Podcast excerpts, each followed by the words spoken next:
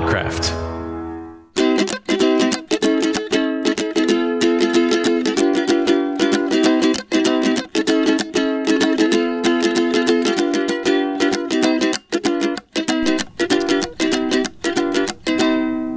And welcome back to the Craft Beverage Institute of the Southeast. I'm Puff. With me, a very special guest today, Bo Evers from Crosby Hops. Ladies and gentlemen, he's here. He's playing hurt. Fractured, uh, fractured arm and everything? Yeah, it's a fractured radial head on the right elbow area. Okay, So, that yeah. kind of makes me want to vomit a little bit. why, what, um, how did you do that?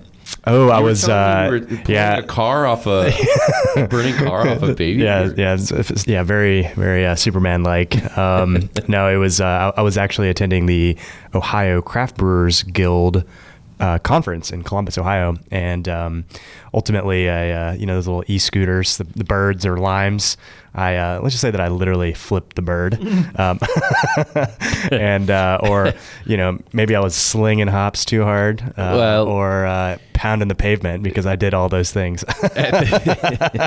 so it certainly, I don't think you can get a DUI in one of those scooters, but let, maybe you can. I don't know.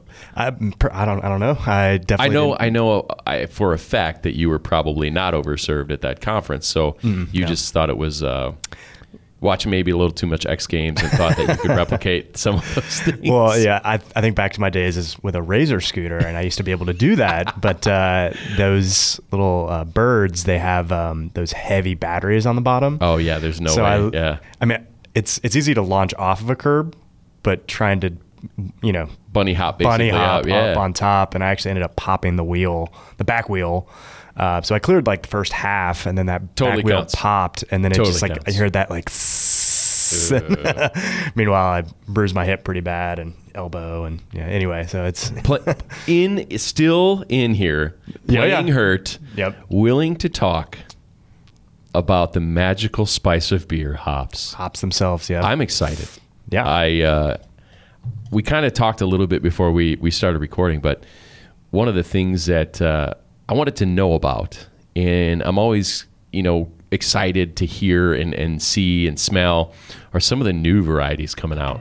And so you had mentioned one earlier, and I was like, no, no, don't tell me about it. Let's uh, let's wait for the podcast. What's uh what's what's some of the new flavors, smells, tastes, and names that we're going to start hearing about? Yeah, so uh, definitely Strata is the top variety that comes to mind, especially for us, uh, because it um, actually is a variety that we're growing. We have a license to grow on our farm in Oregon. Um, License to grow. licensed, yeah, It's a very um, Bond. eh, yeah, no, for sure. And uh, so it, it actually is formally known as X331, and it came from the Oregon State University breeding program. Oh, okay. uh, in collaboration with Indie Hops. And so they essentially have given us the good graces to have a license to grow that variety and to sell it direct as a vendor. So, Oh, wow. Cool. Uh, but kind of the profile itself, um, there is passion fruit Mm. meets cannabis, kind of like a wafting cannabis kind of smell. So it has some kind of dank components to it. Okay. Uh, without kind of the the So, baggage. so but cannabis, for those of you out there that don't know what that is, that's that's marijuana. yeah, just a little cousin down the line, right? Yeah, Uh, they're all in the Cannabinaceae family, right? Yep, true. Yeah, yeah. true. So you know, there's there's definitely some of those kind of danky components. Yeah. Um, and it actually the nice part is it, it doesn't really have the baggage with you know the kind of the catty onion garlic. Oh, nice. Sweaty kind of baggage. Sure, sure. It's a little bit more cleaner. A little cleaner. Yeah, yeah, yeah. Um, so it definitely is like a high note hop that I would put in that category. Um, you know, What kind like- of alpha are you talking about? That or is this strictly more of an aroma? well, it, you know, there, that that line is so blurred It these always is, days yeah. that um, it's so we we got a pretty high alpha lot this past crop 18. I think it was like close to 14 percent. Oh, wow. I think it's going to trend more in that kind of 12 plus range. Sure. If, if I were to guess, so just Wow. like probably a little higher than like something like a Chinook. Okay, But lower than a nugget. uh, still probably available for some bittering on the bittering side for sure. Sure. But with Yeah. the delicate aromas and the essential oils that you're talking about, I mean, You're- you're, Yeah, looking at the yeah, I- late late kettle editions, whirlpool editions, maybe even some dry hopping with this one. Yeah, I think um, a lot more craft brewers as, as they um, mature and you know get get more used to extracts, whether it's CO2 hop extract or whatnot. Um, it's just going to really make a lot of sense from a storage standpoint, shelf life, Wow, for cost um, standpoint. So you know, I mean, yeah, you can absolutely use Strata or you know other awesome aroma varieties Yep. on the hot side, uh, but. Really, I mean, it's you know if you want to get the best bang for your buck, Yeah. you're typically doing whirlpool editions, which you still Yep. lose a lot of volatiles that way anyway Yep. or just on the cold side. You know, Makes it makes more sense to spend your money where it's going to matter the most. exactly. So I mean, I I have actually a client in the southeast that just converted all of their hot side hops to like hops like Cascade and Nugget, Sure. and then using you know any like proprietary expensive IPA type hops just on the cold side for dry hopping. Just but that makes a lot more sense. yeah, I mean because you can buy Cascade, you know, at On the open, I mean, seven eight dollar range from like a vendor. Of course, I mean, I mean you can find it cheaper just from other brewers that are trying to get rid of it. True. but like True. you know, versus to- like yeah. a thirteen or fourteen dollar proprietary hop. Yep. Right. Yep. And if you're it just, looking for that alpha, that would be the way to go. Early hop edition, get your IBUs, get your isomerized alpha acids, uh, consistent for your beer. And if you're only using those two that you're talking about, like Cascade and Nugget, you should be able to dial in, Mm-hmm. Oh, you know, a very, very consistent bitterness, uh, and then really adjust, you know, for smells later on down in the process. yeah. Um, so so Strata Mm-hmm. would be one of the fun, exciting ones coming out with the dank and passion fruit smell. yeah, and it's also uh, definitely has some grapefruit citrus things going on with it as well. Um, and you know, it, it's it's really getting out there right now, just in terms of. Everyone's just kind of checking it out. Acreage is relatively limited, but it's scaling quickly. Well, when people put their toe in the water and they start looking at, Mm-hmm. you know, not necessarily a flagship, but even something they put out as well received as I think this hop is going to be. Yeah. I think that that, that acreage is going to expand really quickly. Yeah, so you know we're we're adding acreage on our farm for you know this spring. Sure. And we're going to see our first Crosby harvest of it in crop 19, and then it's going to be doubled for crop 20, and then depending on contracts, we're going to be really be able to kind of scale it from there. So this contract word you said, Yeah, contracts. that's well, i i that's another thing I, I wanted to mention uh, to anybody that's out there. So the farmer has to plant this stuff. They don't know how much Mm-hmm. to plant, and we want to make sure that everybody has a chance to try this hop or use it or even design a beer with it. Uh, selfishly, I want to drink it, Right. but the the farmer itself, I mean, he's got to make a, a living. He's got it's got to be sustainable for him, and I would encourage everybody to contract out their hops. Uh, maybe not 100% of what you think you're going to need, but at least 80. Right? Is that is that kind of an in- Yeah. average for you guys, or you know, and this is something I've been thinking about the past few years. Is you know, I mean, if we have over 7,000 breweries at the end of 18, right, and that's what they're predicting? Isn't that the, crazy? Yeah, by the end of 19, I don't know, what, 8,000, 8,500. Yeah. End of 2020, what is that? Close to 10,000? You- I don't know. You Who just gotta look at the trends. Yeah. Just in terms of like, there's certain niches and markets that just don't have your 500 barrel a year brewery yet. Yep.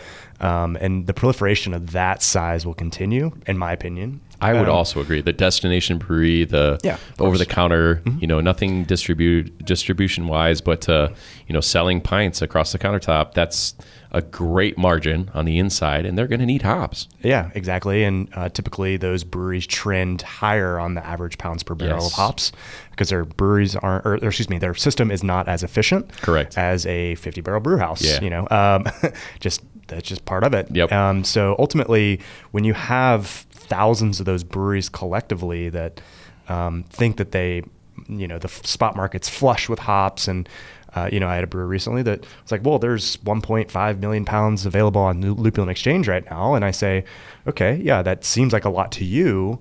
But collectively, you know, in crop 18, there was about 105 million pounds produced in the U.S. alone. That's And, that's a lot and, and then and then you know you start doing the math and looking at the stats that Yeah. way, um, and you know realizing that you know what might be on you know some of these you know websites that's multiple crop years right there. yeah, no, it's know? not just the harvest year from last year. exactly. So and so you've got ca- like Cascades, for instance. I think you can buy them all the way back to 2015. Now I've seen yeah, I mean you can buy even older. Yeah, for sure. And and you're looking for isomerized alpha acids at the point. I mean, the Right. you know the degradation of the hop itself is hop storage index is is, is yeah. going down, and the you know the alpha acids are going down. Even if they're stored correctly, it's just it's just what happens over time. Yeah. So we'd like to see everyone out there, you know, think about contracts. Work with you guys at Crosby Hop Farm to make Yeah. sure that they're guaranteed at least some of what they're looking for. Now, I wouldn't say not to buy stuff on the hop market. Yeah, no, You know, it, you, you never there's, know. There's definitely a place for Yeah. that to, you know, someone's over on a, like for certain varieties, you know, X X amount of varieties, Y amount of boxes, and they can trickle that through their markets. And, um, you know, if it's a hot variety, then they can sell it quickly at a higher price than what they contracted. Right now, that's not necessarily the case. No, it's not. You know, you might have to take a little bit of a loss, but hey, you don't have those boxes just sitting there getting older and getting done. So Strata, Mm-hmm. what's next? Um, after that, um, I'm getting really excited about the um, upcoming New Zealand experimental varieties. Yeah, so their Southern be- Hemisphere harvest is going to be right around the corner. Yeah, uh, yeah, and I'm, I'm actually going to be participating in that, doing hop selection. Wait, you get to go to the Southern Hemisphere. Um, to go Do you to go New to New Zealand. Are you serious? Yes. How beautiful is that country? uh, yeah, I'm- I mean, I've never been before, but obviously we've all seen Oh, Lord of the. Rings. So, No, come on, you suck. um, so yeah, I'm going to be, yeah, pretty much five days. Uh, we're going to be visiting our partner grower Freestyle Hops or Freestyle Farms, whichever you prefer. Um, That's and, uh, amazing. yeah, yeah, What an yeah. opportunity to see. Yeah. They've got some beautiful varieties down there. One of my favorites comes from the Southern Hemisphere, Galaxy. I just I love that. Mm-hmm. and that's also hop. Australian too. So. Yeah, yeah, yeah. Yep. So, so I say Southern Hemisphere. Yeah, So I, yeah. I don't Um, want to. I don't want to discriminate just the Kiwis, but Sure. uh, you know, there's a lot of great things that have been produced and designed down there. Yeah, and you know, one thing that you know, and I'm I'm sure I can express frustration with with from other vendor hop vendors as well as uh, you know a lot of brewers. Um, kind of focus on the shiny objects. I call it the Oh, shiny yes. objects. Well, on. shiny object syndrome. Met us. Come on. Oh, wait, Yeah. squirrel. Yeah, Wait, right. Yeah, uh, you know whether chasing style or whatever it is, but um, you know like Nelson and Yeah. You know number one, number two, just in terms of demand. Yes. those are definitely the shiny objects. Um, but there's also really uh, like other great varieties that we're really jazzed about that maybe just craft brewers just don't really think about. So Pacific Jade, um, Southern hop. I've used that Cross, Rakau, Wakatu. Mm-hmm. I may or may not be saying some of these, you know, correctly, but I'm You're not up on your Maori engine. yeah, yeah, I mean, I'm gonna be going down there and really brushing up on that. You know, when I actually talk to the farmers. So, sure. You're gonna have to learn a haka before you go, Yeah, just to be right. safe. Yep, But no, that it's just a. There's so many.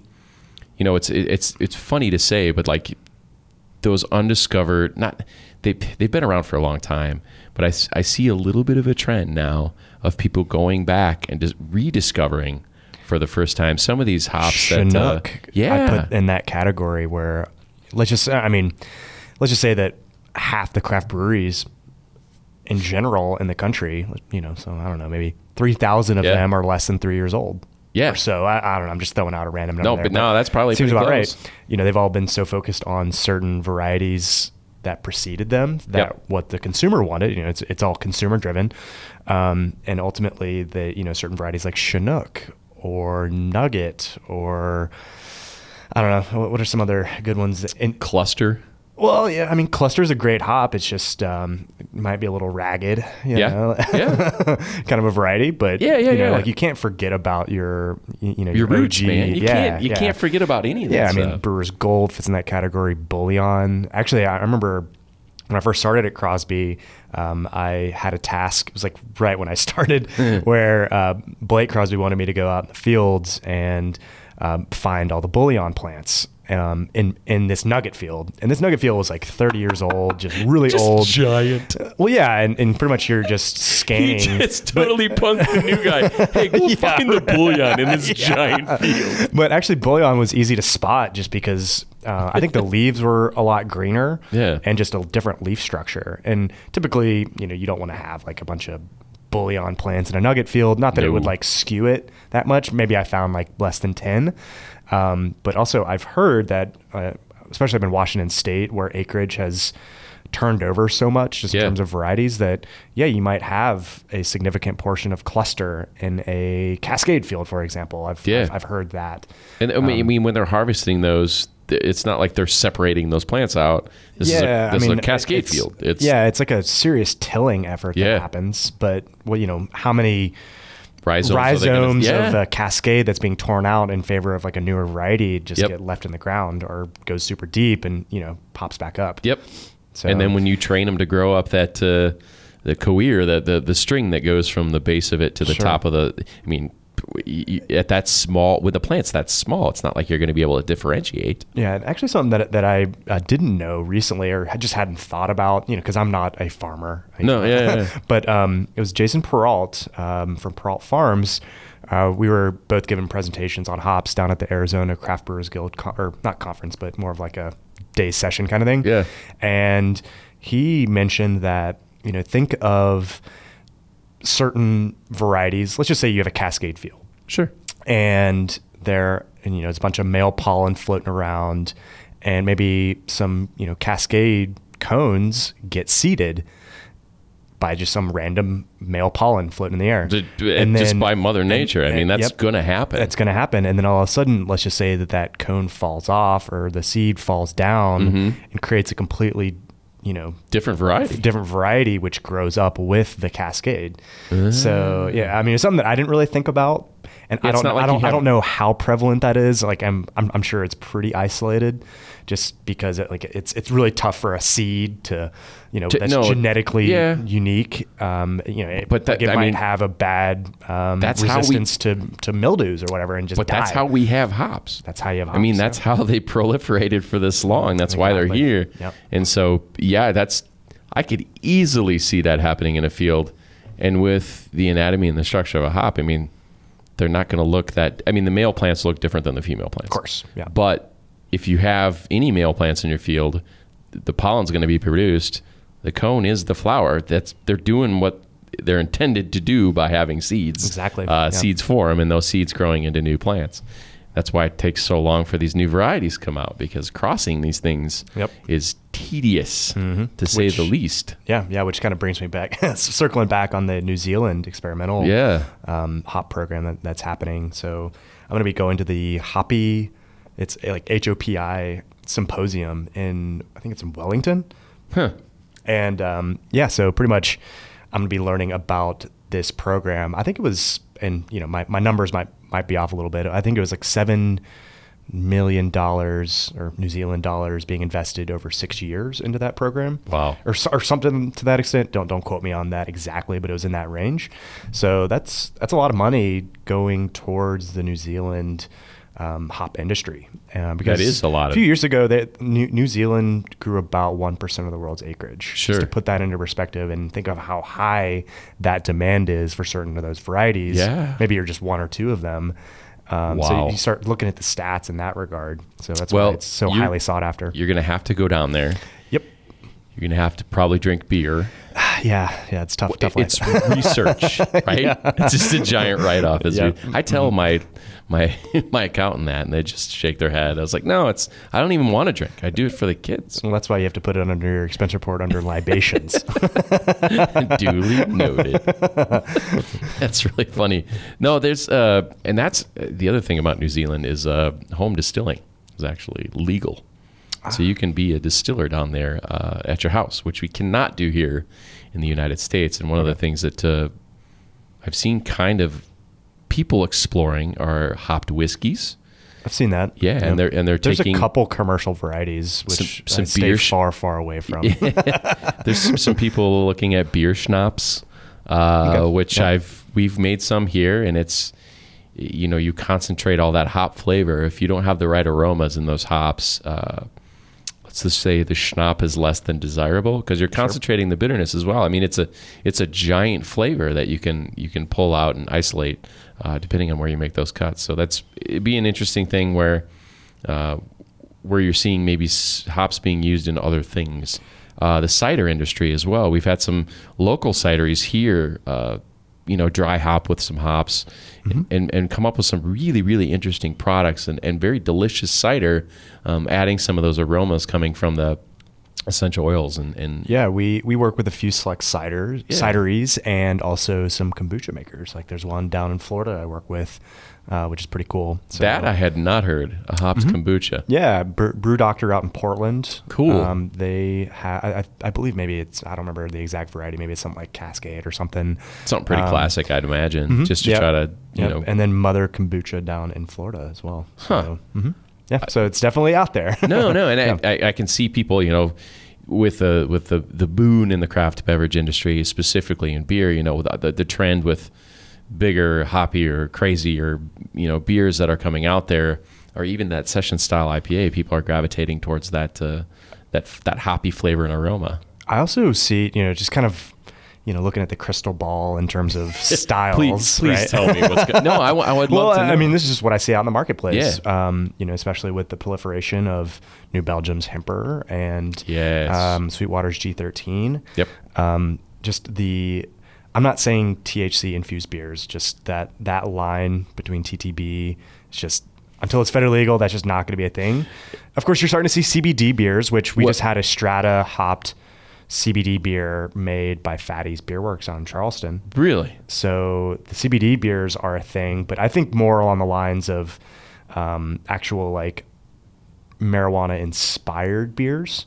So like so after a, cer- a well, so, specific like hemp- strain of hemp- marijuana. Hemp, no, not, not not not like necessarily like a strain, but just like beers that mimic that aroma of marijuana. So like think of hemper where there's hemp extract Sure. And terpenes, Yeah, yeah, that are distilled. Yep. you know, and it actually does smell like It's marijuana. very it's very dank. very dank, which Yes. is funny because you know that like that that spectrum of hops, you know, back in 2014, 15, it was it was all like citrus and dank and you know you know think of like your Cascade Centennial, Chinook, Yep. Columbus, Amarillo kind of you know side of things, and then it just over the past few years it's gone way more to the tropical fruit, stone fruit style. Yeah, Um, yeah. No, you're spot on. And, you can see it circling back around. and then yeah, it just kind of dials back. Well, you know, think of the IBU's arms race. Think of the Sure. ABV arms race. You know, it's all gone way high, and then it dials back.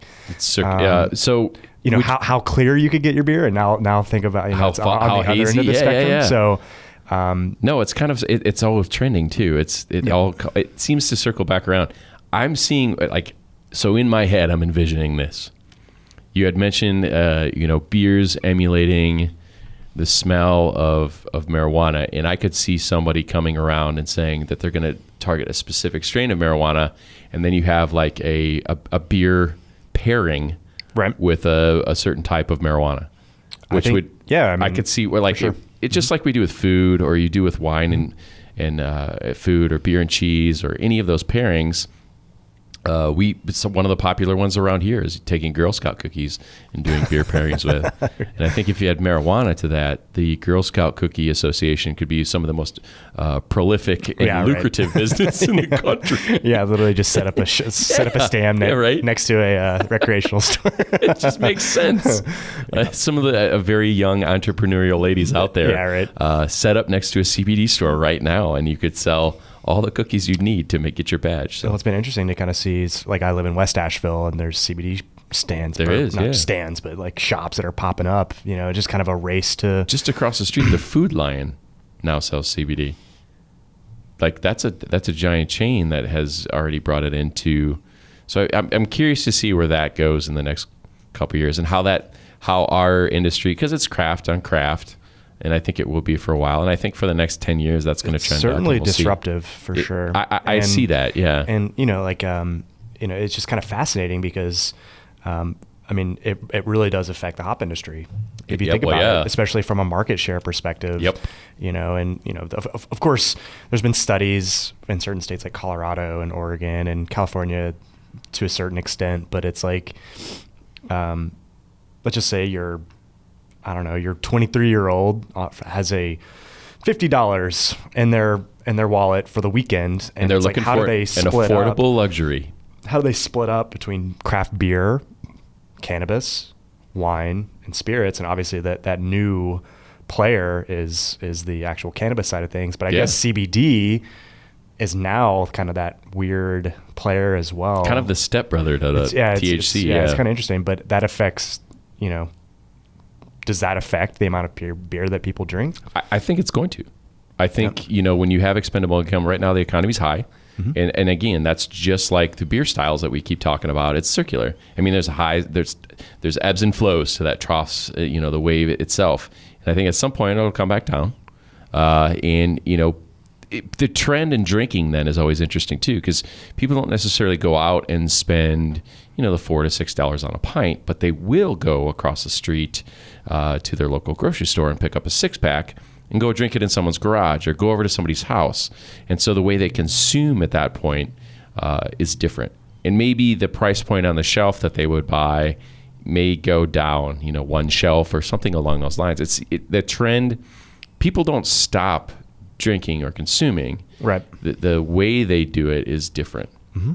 Yeah. And so it's not recession resistant. It's re- or proof it's res- recession resistant. Yes. And I think that that new industry, both of those two industries, are going to be an interesting economic study. especially on wine, spirits, and beer. Yes, which have always been the big three categories. Yeah. and you know, And now you've got you know cider.